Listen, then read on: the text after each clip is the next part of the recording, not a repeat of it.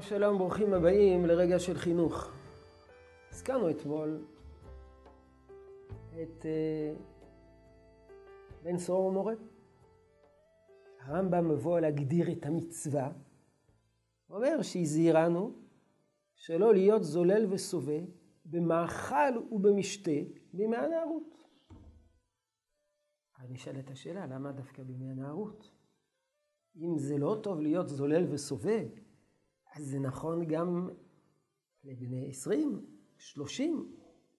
בן סוהר מורה זה תקופה מאוד קצרה. 3 חודשים, סמוך לבגרות. אז למה דווקא, אם זה לא בסדר, אז למה דווקא אז? אז כותב ספר החינוך, וכך אנחנו חוזרים לדברים של הרמח"ל. שאפשר להגביל את האנשים במשך כל החיים. תגיד להם, את זה תאכל וזה אל תאכל, זה כבר מותרות, זה לא מותרות, ויהיה לו איזה ספר שלם עם רשימה מה מותרות, מה לא מותרות. זה בלתי אפשרי. זה בלתי אפשרי. אבל בתקופת הנערות, בדיוק בפרק של ההתבגרות, כאשר מתעצבת אישיותו של הנער, צריכים להקפיד מאוד מאוד. מכיוון שאם אז הוא יתרגל למותרות, זה ישפיע על כל חייו.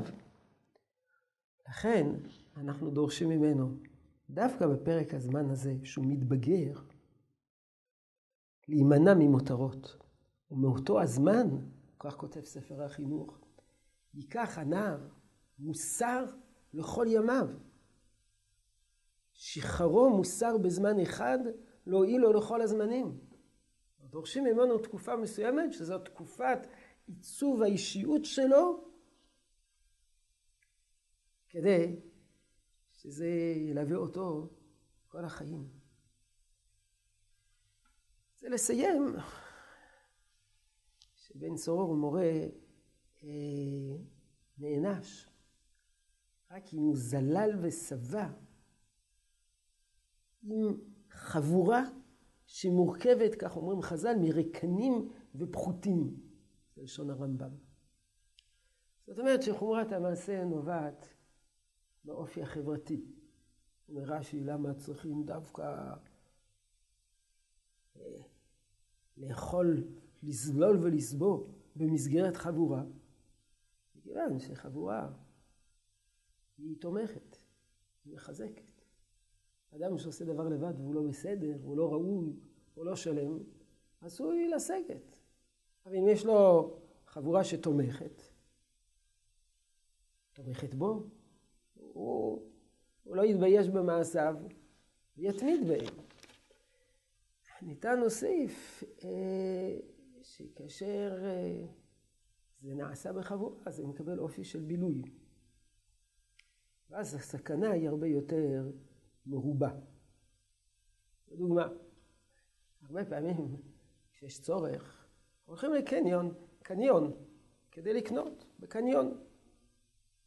לקנות דברים, מחירים זולים, יש מגוון. אבל כאשר חבורת נערים מבלה בקניון, זה כבר הרבה יותר בעייתי.